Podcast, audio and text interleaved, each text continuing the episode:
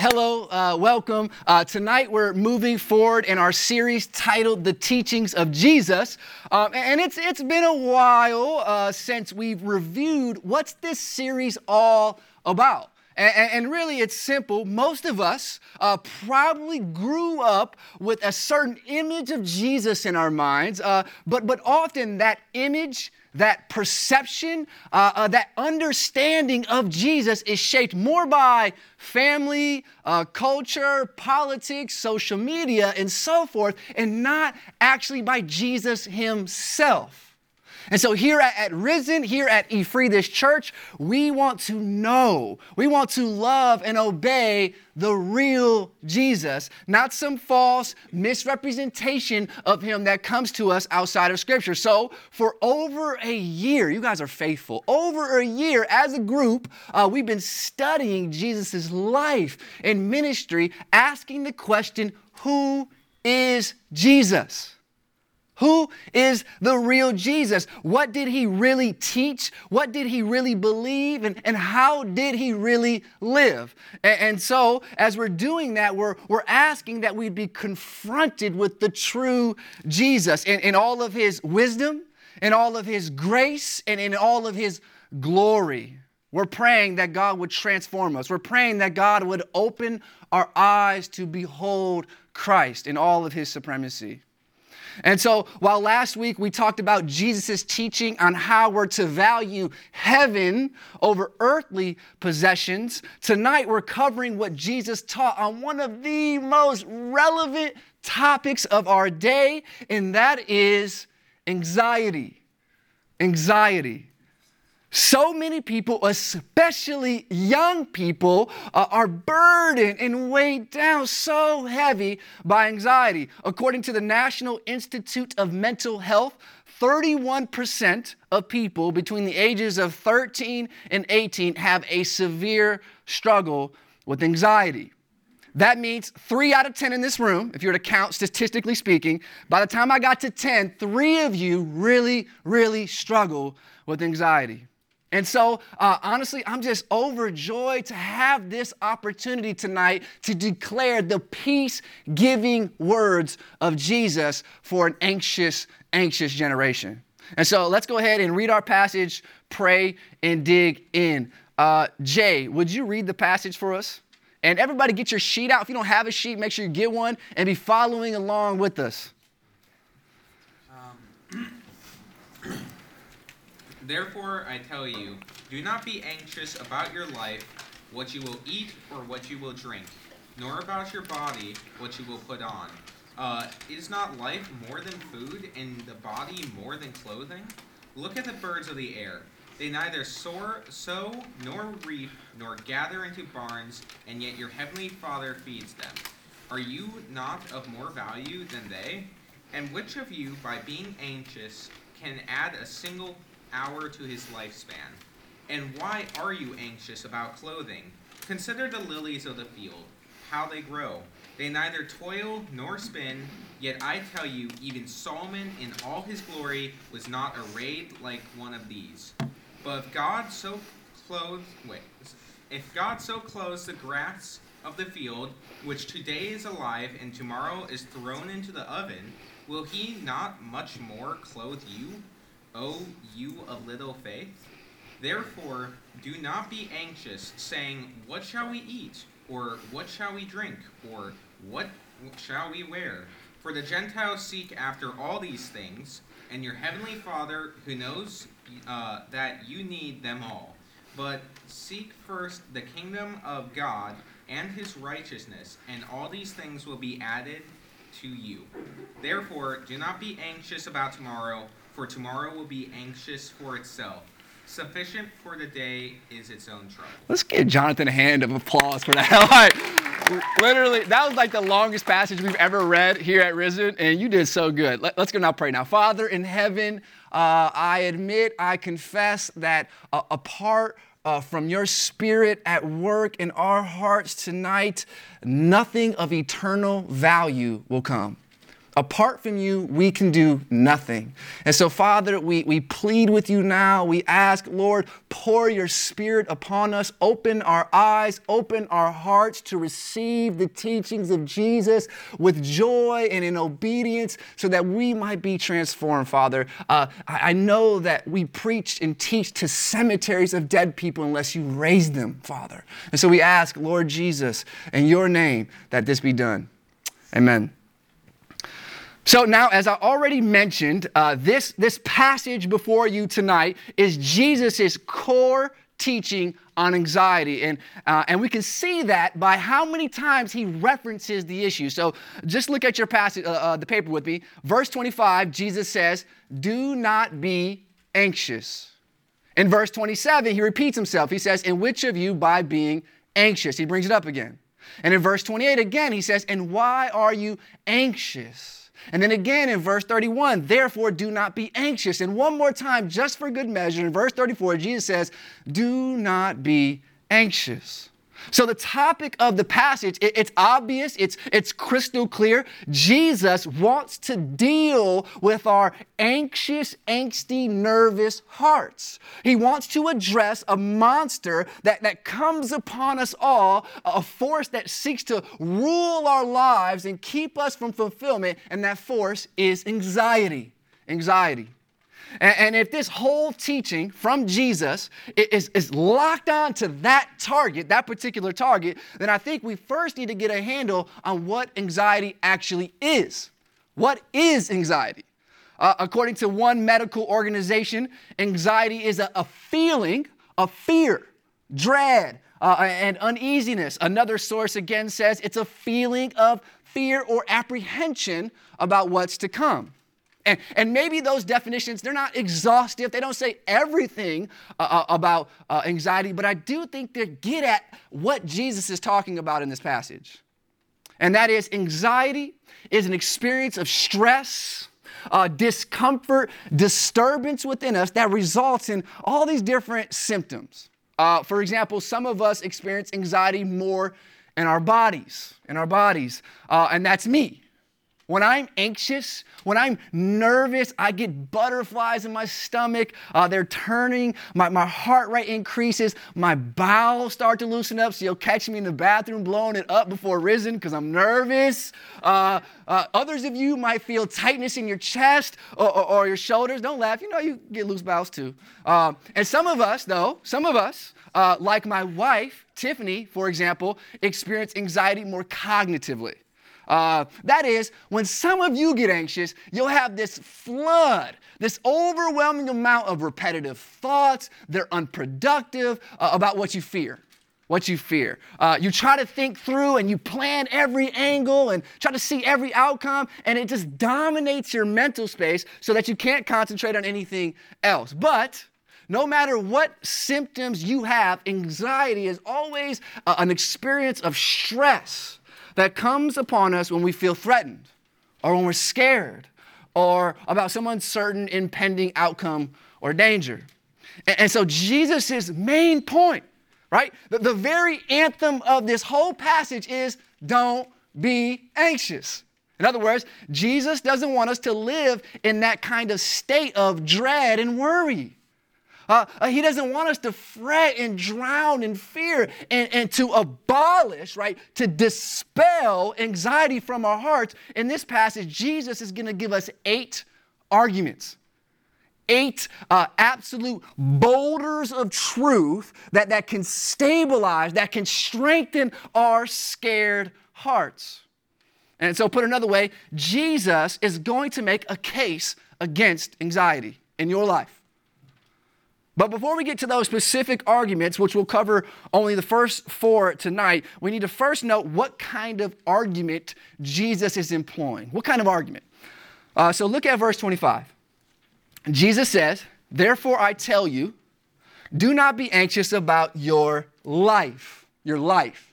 And, and when Jesus says life in this context, he's referring to our very existence on earth. Uh, to the fact that we're alive, that our hearts beat and our lungs breathe. And we know that because he further explains what he means by life when he adds, Do not be anxious about your life. That is what you will eat, what you will drink, nor about your body what you will put on. Put another way, Jesus says, don't be anxious, don't be worried about the basic, most fundamental needs you have to survive, which are food, drink, and clothes, at least if you live in Wisconsin, right? Uh, you could not survive butt naked in this weather, could you? You could not. Okay, just make sure you're on the same page. And so, Jesus' whole teaching in this passage, all eight arguments, all eight truths are devoted to providing us reliable, peace giving truths for why we shouldn't live with anxiety about the basic needs we have for life. But some of you are like, oh, I don't get anxious about that stuff. uh, I'm never worried about what I'll eat or what I'll drink or what I'll wear. You know what I'm anxious about? My ACT test. Uh, I'm anxious about performing well at my next game. Uh, I'm anxious about what I'm going to do with the rest of my life, where I'm going to college, what job I'll have, but food, drink, and clothes, not so much. Not so much. So then, Pastor Robert, tell me, how is Jesus' teaching on anxiety in this passage going to help me?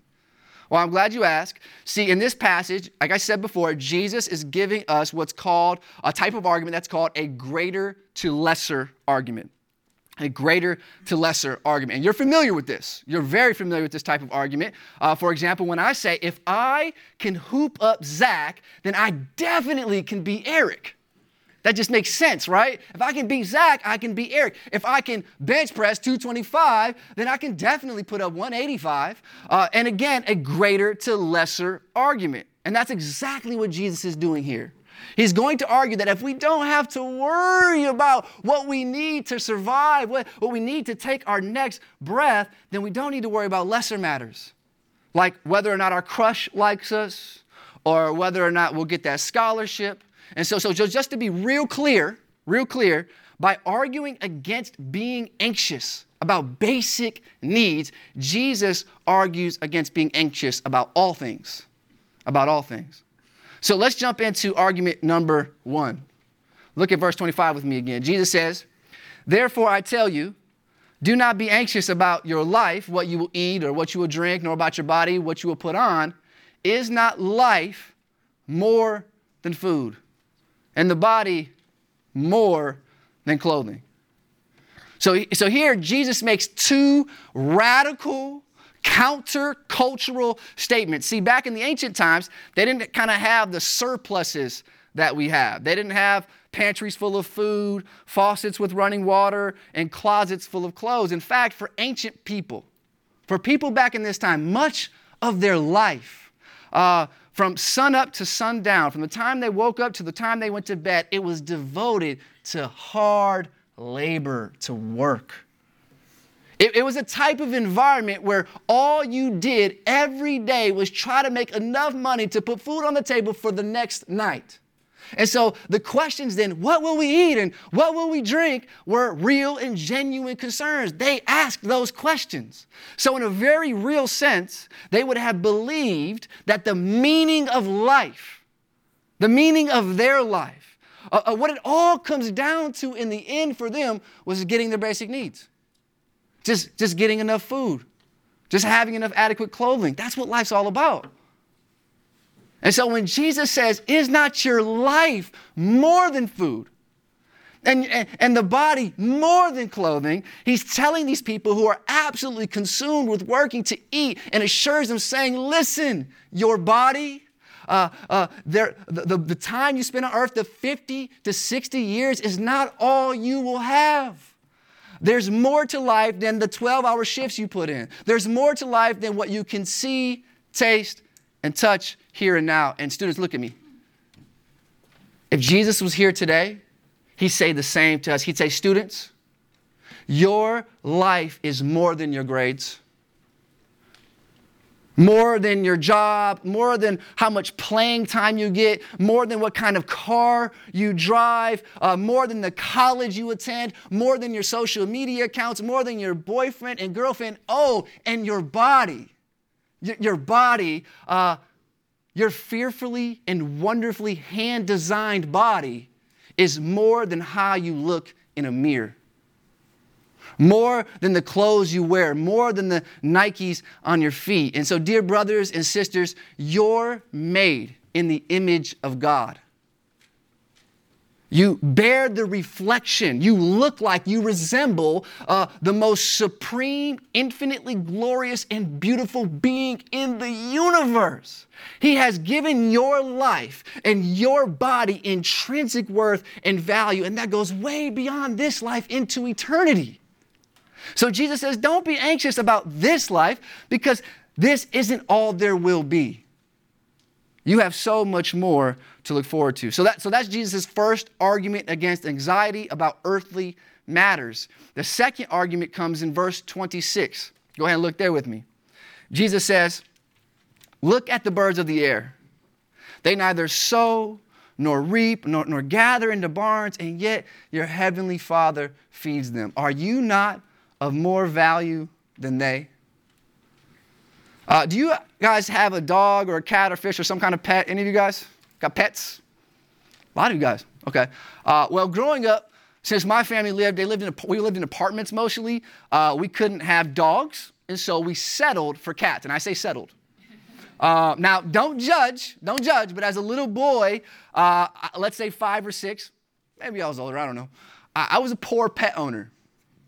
Okay, let me be honest. I was a terrorist. Okay, I was an absolute terrorist. I used to do all sorts of cruel things to scare and mess with our cats, things I'm not proud of. And I know some of you cat haters out there are uh, rejoicing on the inside right now at the thought of that. There they are. There they are. And, I'm sure some of you may have your own shameful stories, right? When you let your hamster die uh, and starve to death, or, or, or your fish. Some of you as well have those kind of stories. But most of us, can say with great confidence that we're going to treat our children much better than our pets. I hope. and, and, right, and that's Jesus' point here. Remember, the earth and the fullness thereof belongs to God, and that includes the animal kingdom. And therefore, God, have you ever thought about this? He has billions of pets. He's got a lot of pets. and, and Jesus says, look at how God provides for the millions of birds in the sky. Look how he feeds and nourishes them. They don't plant seeds. Uh, uh, they don't harvest crops. Uh, they don't store up in barns, and yet God keeps them alive. And so, while God is a good pet owner, Jesus' point is that He's an even better father. He's an even better dad. And if He cares for His pets, how much more will He care for us? Students, according to Jesus, your Father in heaven, He values you. He values you. Your, he, he, counts you as important to him. He, he watches over you. He knows you by name. He was present in the hospital room on the day of your birth. He, he, he uh, delighted in your first smile. He rejoiced over your first steps, your first day of school. You're his son. You're his daughter. He's zealous for you. So much so that he sent his eternal son, Jesus Christ, to come and save you by dying a horrific death in your place. And guess what? Here's the most beautiful part his estimation, his evaluation of your worth, of your value, is not based on anything in us. It's not because we're tall. It's not because we're smart. It's not because we have abs or a high vertical. It's because He's so good. He's so gracious. He's so kind. He's so merciful. We have all of God's infinite, eternal, steadfast, enduring love because that's who He is. It's in his nature. And so Jesus says, Don't be anxious. Don't be anxious. Your Father in heaven, he truly, really values you. You're important to him. Now, the third argument comes in verse 27. So look there with me. Jesus says, And which of you, by being anxious, can add a single hour to a span of life? And so now, uh, Jesus is just getting practical at this point and says, listen, anxiety accomplishes nothing. Your anxiety accomplishes nothing. Now, the feeling, the discomfort of anxiety, it might prompt us to finish that homework assignment we've been procrastinating to do. It may make us uncomfortable that we're moved to resolve some kind of conflict between friends. But in itself, the experience of anxiety accomplishes nothing. Anxiety won't get you a high test score. Anxiety will not get you that boyfriend or girlfriend. Anxiety can't take away that moment you embarrassed yourself. Anxiety is not able to solve the everyday problems of life. And even more, Anxiety can't solve our biggest problems. It can't forgive our sins. Uh, it can't restore our relationship with God. No matter how anxious I get. I can't heal my sicknesses. It can't raise me from the dead. Put simply, anxiety is good for nothing. And if anything, it often inhibits us and it makes it harder on us to do life. So Jesus says, don't be anxious. It can't do anything for you. The fourth and final argument uh, in, in, this uh, part of the passage against anxiety that we'll look at tonight comes in verses 28 through 30. Look there with me. Jesus says, And why are you anxious about clothing? Why are you anxious about shoes and Nikes and hoodies and clothes? Why, why are you anxious about the fanciest clothes? Consider the lilies of the field, how they grow. They neither toil nor spin, and yet I tell you, even Solomon in all his glory was not arrayed like one of these. But if God so clothes the grass of the field, which today is alive and tomorrow is thrown into the oven, will he not much more clothe you, O you of little faith? So, according to Jesus, Solomon, uh, uh, he was a king in Old Testament times. He had an extraordinary wealth. I mean, he was super rich. He drank out of gold cups and ate on gold plates. Uh, Gucci didn't have nothing on him. And, and even his wardrobe even the wardrobe of Solomon, who was rich beyond measure, could not compare to what a colorful, beautiful uh, field of wildflowers looked like. Flowers that no one planted, uh, flowers that didn't labor. And, and Jesus is like, if, if God, the creator of heaven and earth, your father, he, he clothes grass like that, grass which is to, here today and gone tomorrow, tomorrow, he's definitely going to clothe you his beloved children who will dwell with him forever. And, and in some ways this, this fourth argument just it just reinforces it just supports the first two arguments. One that there's more to life the, uh, that, that human beings will live beyond the stuff of earth like grass. And two god cares for us more deeply than all of creation. He loves us and therefore he will care for us. But there's something new here Look back at verse 30 again. It's at the end of it. Jesus says, But if God so clothes the grass of the field, which today is alive and thrown into the oven, tomorrow's thrown into the oven, will he not much more clothe you, O you of little faith? Little faith. Here then, Jesus attributes their anxiety, their nervousness, their, their fixation on clothing to what? Little faith. See, while we might try to explain all the reasons why our anxiety is justified, while, while we might push back and say, There's no way I can't be anxious, look at this horrible situation, Jesus says ultimately the antidote. The, the solution to our anxiety problem is not drugs and alcohol. It's, it's not medication. It's not distracting ourselves with entertainment. It's faith in God. It's, it's trusting in our Father. Put another way, uh, true peace, right? A, a, peace that surpasses all understanding. A peace, a sense of everything's gonna be okay, even when your whole house burns down. A peace that overcomes all fears and doubts. It comes from the source of God by believing in His truth and His promises. That's where peace comes from. Trust in God. So, so my encouragement for you all and us uh, is to push these truths that Jesus gives us in these first four arguments deep into our souls, constantly reminding ourselves of why. Why we don't need to be scared. Why we don't need to live in anxiety. Let's pray. Father in heaven,